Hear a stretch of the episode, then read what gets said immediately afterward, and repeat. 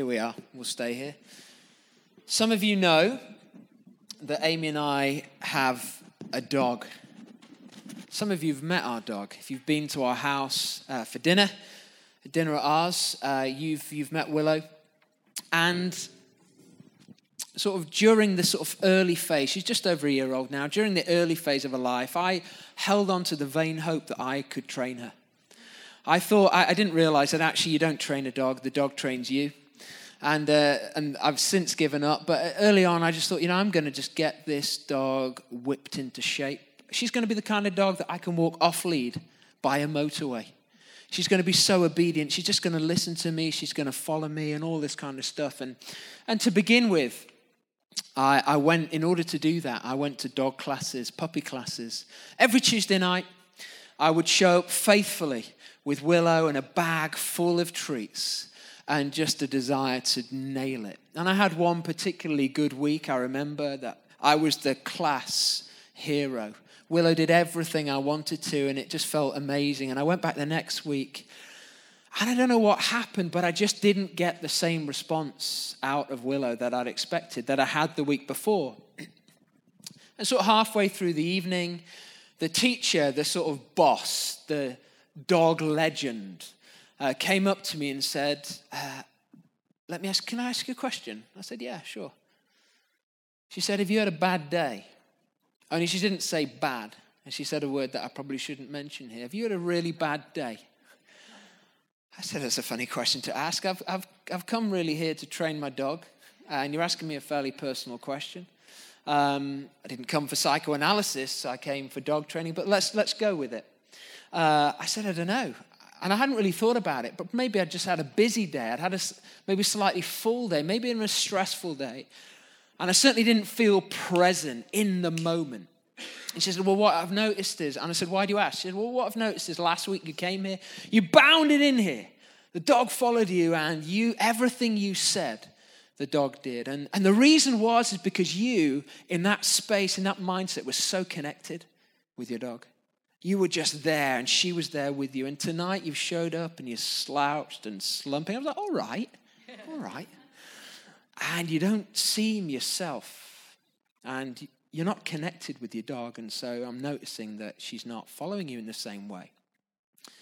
And I suppose what the reason I tell you that story is because it illustrated to me the power, uh, certainly in terms of our relationships with our pets, of connection the power of connection. And the more I've thought about it, the more I've thought that's actually not an unhelpful thing to be thinking about.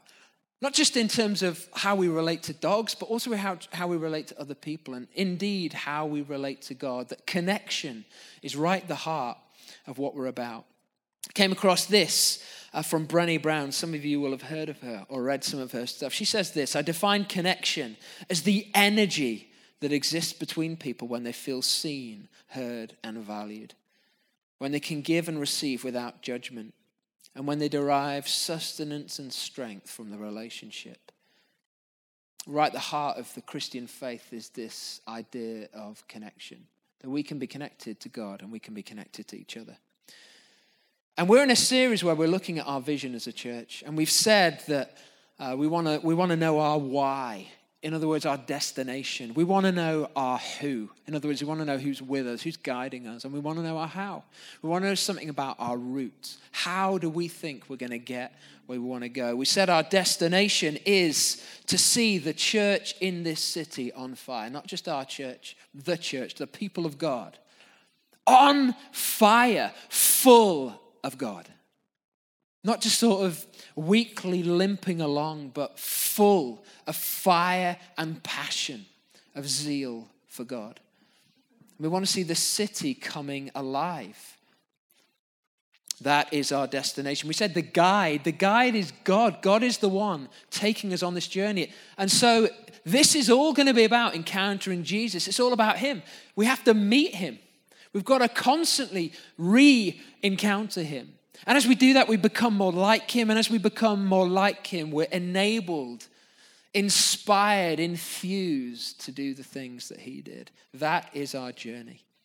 We want to focus today on one particular part of it. We use this language a lot. We say often, uh, we want you to come to church. We want you to connect at church. We want you to serve at church. We want you to give to the life of the church. But we want to focus uh, for these next three weeks, actually, on one particular aspect of our life here in the church, and that is the aspect of connection. Yes, and I know um, for some of you guys who have been around for a little while, um, there is a hunger um, emerging within us to facilitate connection with each other. And, um, and we're really aware of that. And that is something that we're going to cover um, in the uh, weeks to come. So we're excited to um, get into that. But really, when we talk about this category of connect, it's all about following in Jesus' footsteps and how we can become more like him. and so we have broken down this area of connect on the slide here into four quarters of how we can connect with God as one, with a few, in company, and among many. And so today we're going to focus on as one. Um, and we're going to start with Jesus, which is a good place to start. And as Will read in Mark 1 35, it says, Very early in the morning, while it was still dark, Jesus got up, left the house, and went to a solitary place. And, um, and we know, don't we, that there are so many scriptures um, that I could read out that share um, Jesus' experience with going to solitary places and to being alone with the Father, being on his own, being um, one with God. Um, and we could go on and on and on with that. And we've actually just um, completed a series with, uh, that was called Jesus and the One. And we talked about loads of different encounters Jesus had with individuals. And it has been amazing. We've, um, we've really learned so much about um, Jesus' character. We've learned about his mercy and his grace and how he extended so much love and compassion to people. Um, but actually, the one thing that we didn't cover in the series is the one that he had Jesus and the one, the Father. Um, and and actually, when we think about that, um, this relationship with the Father was the source it was the source of all the transformation um, that he saw. And he stayed so very, very closely connected with the Father all the time. And so we want to spend a few minutes looking at what that looks like. What does it look like then um, to have this connection with God? And I think it all starts with devotion. The heart of connection um, with God is devotion. And, you know, we could get really busy. You know, we could get really busy as a church. We could get really busy as individuals doing great stuff for God. You know, we can even see amazing things happen, you know, kingdom advancing. You know, we can see miracles and still miss it. And, uh, and like Will read, there is a warning to us, and it's frightening to me. Um, but Matthew 7 21, I'm going to read it again. It says, Lord, Lord, did we not prophesy in your name? And in your name drive out demons, and in your name perform miracles? Then I will tell them plainly, I never knew you. I never knew you. Away from me, you evildoers. And you know, here Jesus isn't talking about um, knowing in the sense of existence. You know, he's talking about a personal knowing. He's talking about an intimate knowing um, of Him. And how terrible it would be to get to the end of it all and actually miss him um, completely. And I said this this morning, and I, and I really feel like it's a message from God that He wants to tell us, that He wants to personally know us.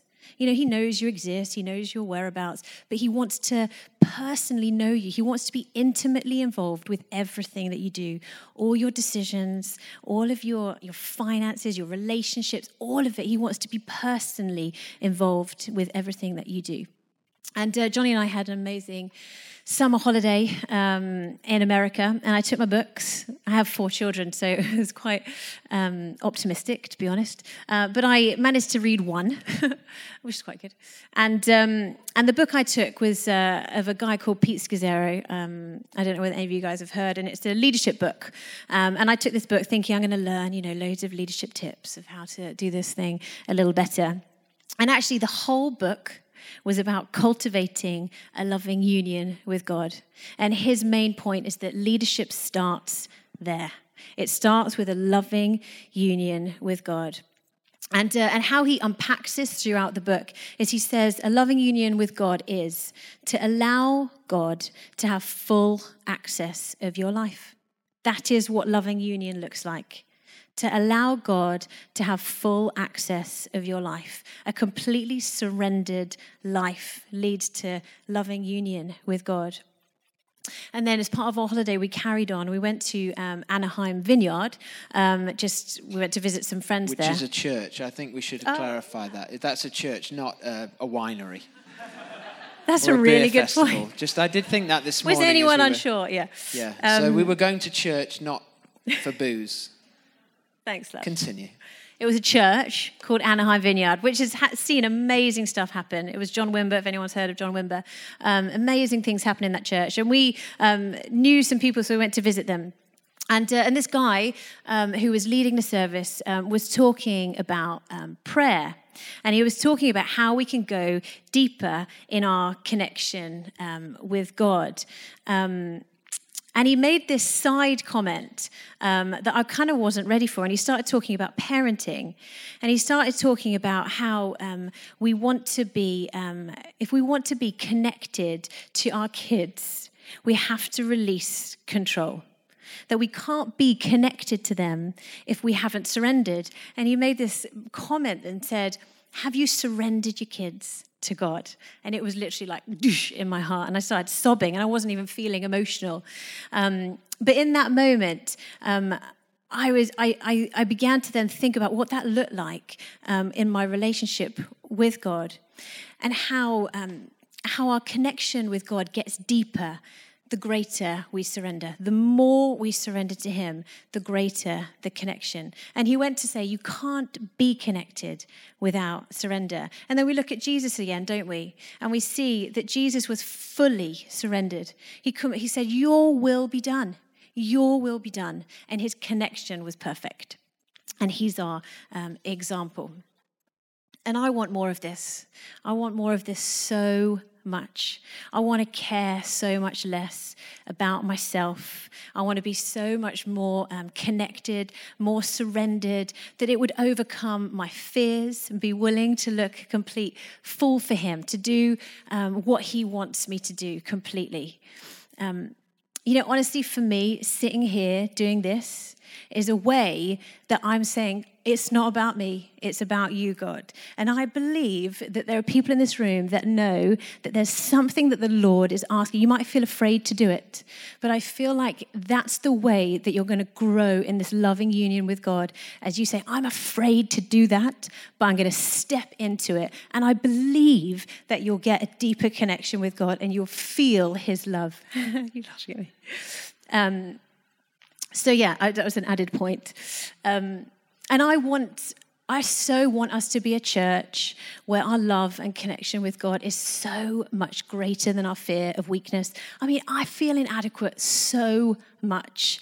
You know, I feel weak so much, but it doesn't matter because God's power is so much stronger.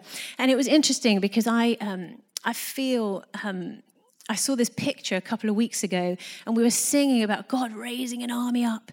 Um, and it was lovely imagery. And in that moment, I felt like God was saying, you know, He doesn't want to raise a a, a, an army up of people who know that they're strong and they're adequate and they've got all the skills.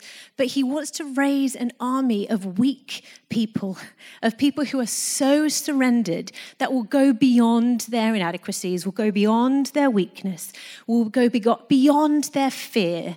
And then the power of God, I believe, is going to be huge. I think that's what he wants. He wants a weak army that are saying, over to you over to you, God. Um, you take your place, your power. I will look a fool for you um, because it's about you and not me. That's my bit. I don't really want to do my bit now. I. Um,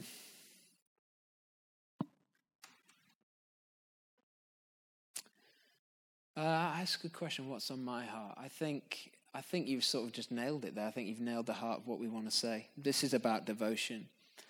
Um, I think the fool thing's really interesting. I remember hearing the story of John Wimber, who Amy just mentioned. And um, John Wimber was used by God in a, an extraordinary way.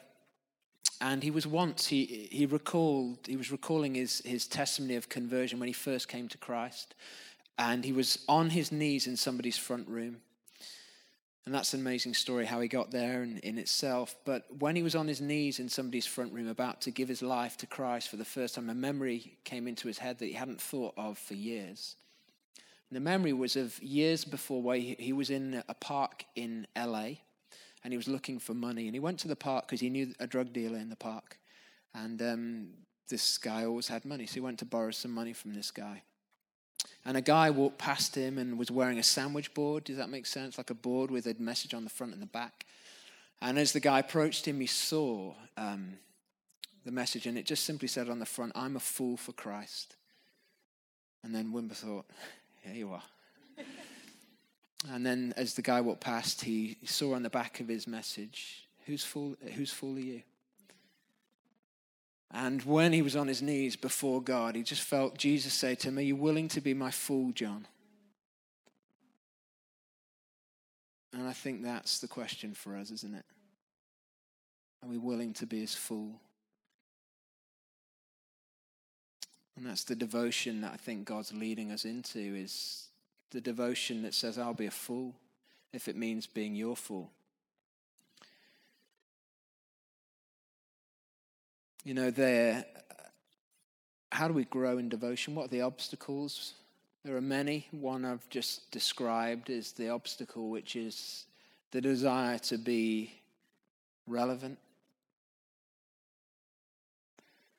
Um, but there are also ways in which we can build devotion into our lives. And I said this this morning. I felt, I feel that you know, if you imagine devotion as a fire, you know, the fact is, the fire has to be lit, right? You've got to light the fire. Um, you've got to find, there's got to be a spark for Jesus in your life. That's just a that's just a necessity. You can't get anywhere without that. You know, if you put a fire in a train, it can drive a train forward. You know, you need the fire. You need the fire to be lit. That's the start of it, and that's devotion. And without devotion, the whole thing's meaningless. You know, pack up, go home. it's all irrelevant. Without devotion, it's just empty religion. But you also need rhythms and habits and disciplines to fire and fuel devotion. And that's where, um, that's where I think some of us can grow because we're not used to sort of rhythms and habits. And sometimes I think we sort of think of rhythms and habits as being deeply oppressive. you know, that if, you know, if, if we have to work on it, it's not real or it doesn't mean anything. And let me tell you, anybody who's married knows that that is bogus. If you're going to sustain a marriage, you better work at it. In fact, I think I just saw David Beckham say this. I think on the, on the BBC News website, he, he's talking about what it took to sustain, has taken to sustain a marriage, and it's, it's hard work, honestly. Hard work is the principal thing um, that sustains love and devotion. Commitment, shared commitment. It's the same with relationship with God. You know, it's devotion. Devotion is fueled sometimes by discipline, by just showing up. And that's maybe a, a, message I think some of us need, need to hear. And for me, disciplines always come more easily than devotion. So I've had to, I've had to unlearn discipline in order to receive, you know, devo- to, to, to, sort of release and, and enjoy devotion. But for some of us, maybe it's the, the, flip, the flip side is true. You know, we get the sort of devotion and, you know, emotionally we can sort of get there, but sustaining that over the long haul is more difficult. Maybe that person that, you know, sort of maybe a bit more faddy. That's a word I just made up. You know, you sort of like one one sort of summer it's golf and the next it's I don't know, hiking, and then the next. And you, every time you get all the gear and you're sort of all into it, and it just shifts and changes with the seasons. But if we're going to go for God for a lifetime, We've got to develop disciplines that keep and sustain us. And we just want to talk about some simple rhythms and disciplines that we as a church want to hold on to for the next while, that can build connection with him, with him. And actually, I think actually by, by doing it together, they also build some connection between us.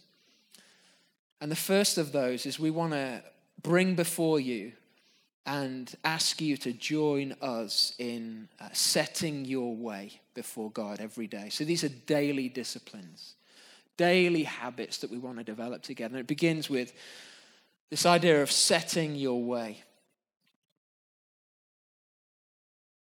Switch on your brain. What do you do to switch on your brain in the morning? It's the first thing you do. For me, the alarm goes off.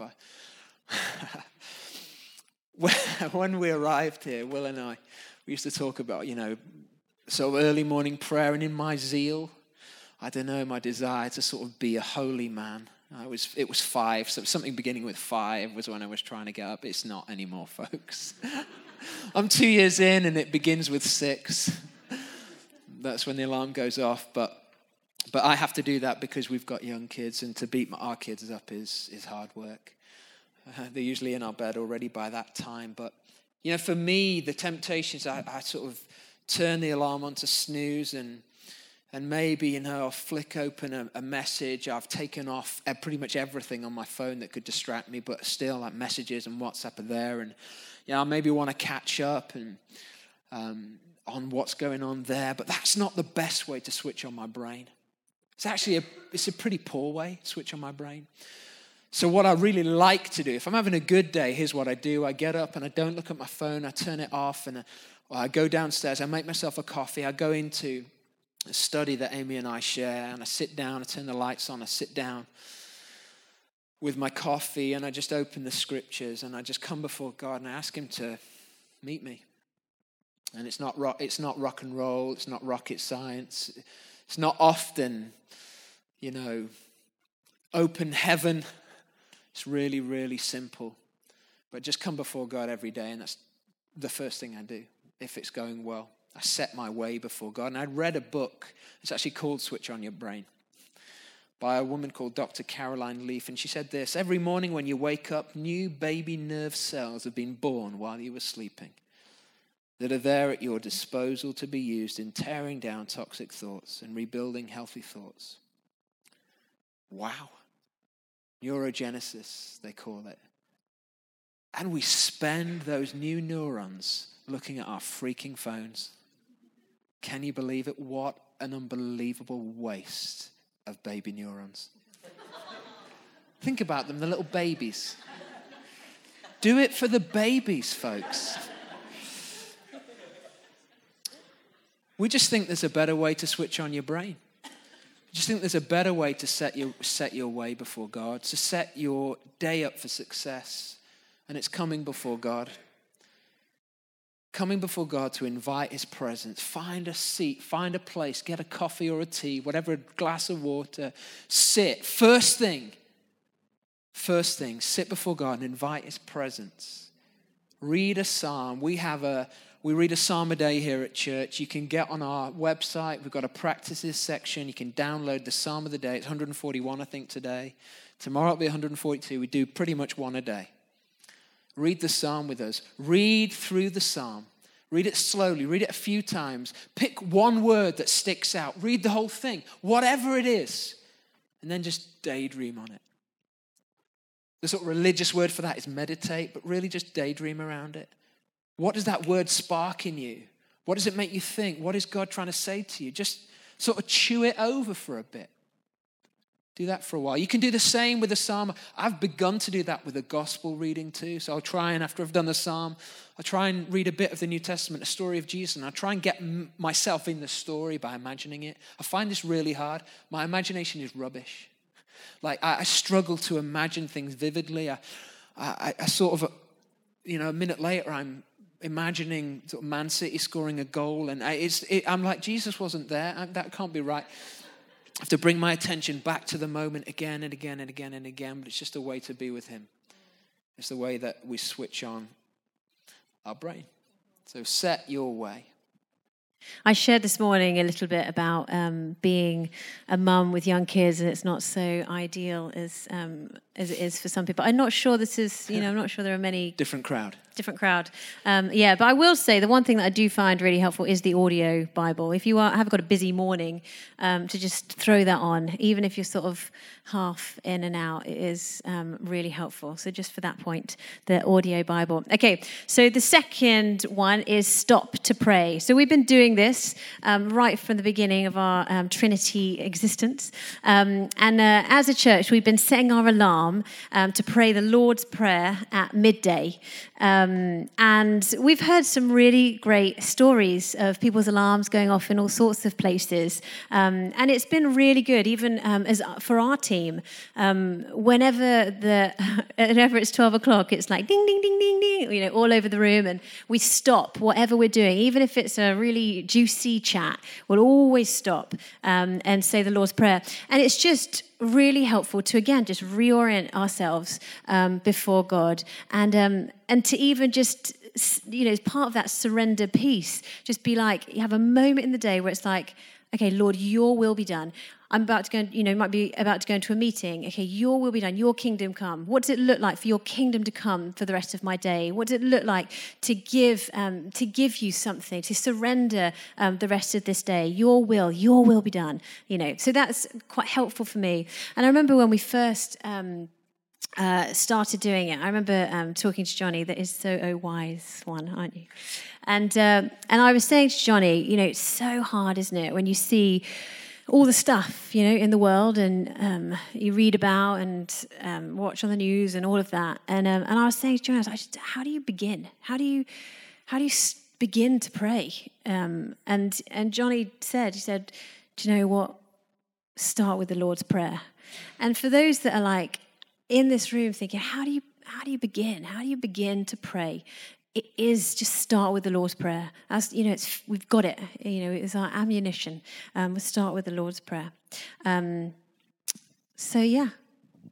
Yeah, and we've heard stories of, of people from the beginning praying that in hospital theatres, praying it in lecture theatres, um, praying it uh, on their own with their kids, praying it in workplaces, just all over the city, just stopping to pray, which is really exciting. I know that's gone uh, we didn't come up with this idea, but I know in this city others, others from other congregations have joined us, which is also really cool. And the third thing we do, the third daily practice, we're just asking you guys to consider joining us in is examen, the prayer of examen, which is something that a guy called Ignatius of Loyola, I've got loads of stuff on him. He's a bit of a hero of mine, but I don't have time to share any of it with you uh, right now. Fascinating guy. And he, he I guess, specialized in simple ways to connect with God, often involved using the imagination. And one is called the examen. And the basically, the exam is where you come before God. Usually at the end of the day, he said do it for 15 minutes twice a day, but that's pretty sort of high bar. But um, usually at the end of the day or at the end of a time period, and you recall what's happened before with the intention of entering into God's presence and seeing where he was at work in your day. So the underlying idea is that it's easier to, easier to discern what, where God was when you look back than it is in the moment. And I found that to be true. You know, in hindsight, looking in the rearview mirror, I can say, oh, that was God in my life. And often it's years later that happens. But also, um, even hours later, it can be a really powerful thing. How do you do the examen? Really quickly. Here's how you do it. Firstly, you begin with a re- you review your day. Now, this isn't just kind of necessarily, it's not necessarily like chronologically. I got up at 7.04 and made myself some toast and, you know, it's not like blow by blow account. It's more like, Holy Spirit, what, what do you want to bring to mind that happened in my day? And it's not always the same stuff. It's not always the stuff you think was most significant. It might actually be something that's a bit left field. There's something that's sort of out of the blue. It doesn't feel like it was a significant part of your day, but God wants to bring it to your attention for a reason. So you go through that review. And as you're going through the review, and the review really is the heart of the examen, and you're thinking things like, hey, where was God present? Where did I uh, avoid, consciously or subconsciously, avoid his presence? Where was I anxious? Where was I joyful? Where was I angry or upset? So we review the day, and then we begin just by thanking God. We thank Him for the gifts, for the grace, for the outpourings of blessings. We'll see those more clearly as we look back. And then we say sorry for stuff that we feel we need to hand over to Him, maybe ways, thoughts, attitudes, practices that haven't pleased Him. And then finally, we say please. So review, thank you, sorry, please. And please is not, hey, please, Lord, solve you know the problems of world peace or whatever. It's, it's not it's not what Christians call intercession. Please is like tomorrow, God, help me live in your presence. And be specific. Tomorrow, God, would you help me not be impatient with my kids? Tomorrow, would you help me uh, help me just, you know, love my course mate? Love my friend, love my wife, my husband, whatever. It's just simple and concrete stuff. So review the day.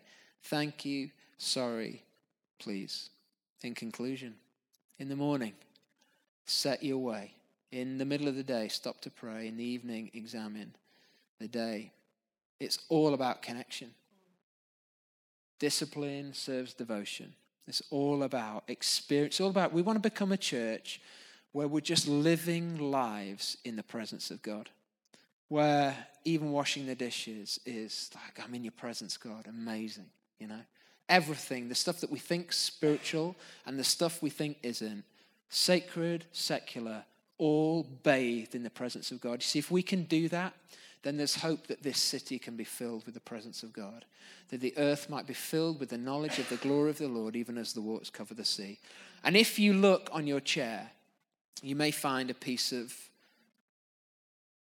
leather, suede. It's technically suede, probably. I think there's some different stuff today, this evening. Does everyone have one? Has everyone got one? We've got a couple spares, I think. I've got two here. Hand up if you want one. You don't have one.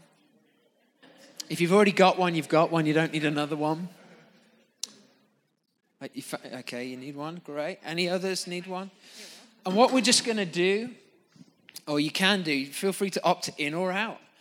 Uh, we've this morning we did this. We've sort of tied a wristband, fetching, but also subtle, uh, around our wrists. And you might just want to tie in three knots. Now you might need some trading because some of these are different lengths, and some of us have larger wrists than others. So if you've got one that's a bit small, see if you can trade it. Um, and we just tied three knots in it and then tied it as a, a band round our wrist. Can we have the, the close up camera on my wrist? What, we don't have cameras? What a shame. Um, so, and this could just be a simple way to remember this pattern during the day. Again, feel free to engage with that as much as you wish. But just going through your day, just having that there, that we just want that to sort of alert us to what this rhythm and this pattern is and to remind us of this all for the purpose of staying connected to God.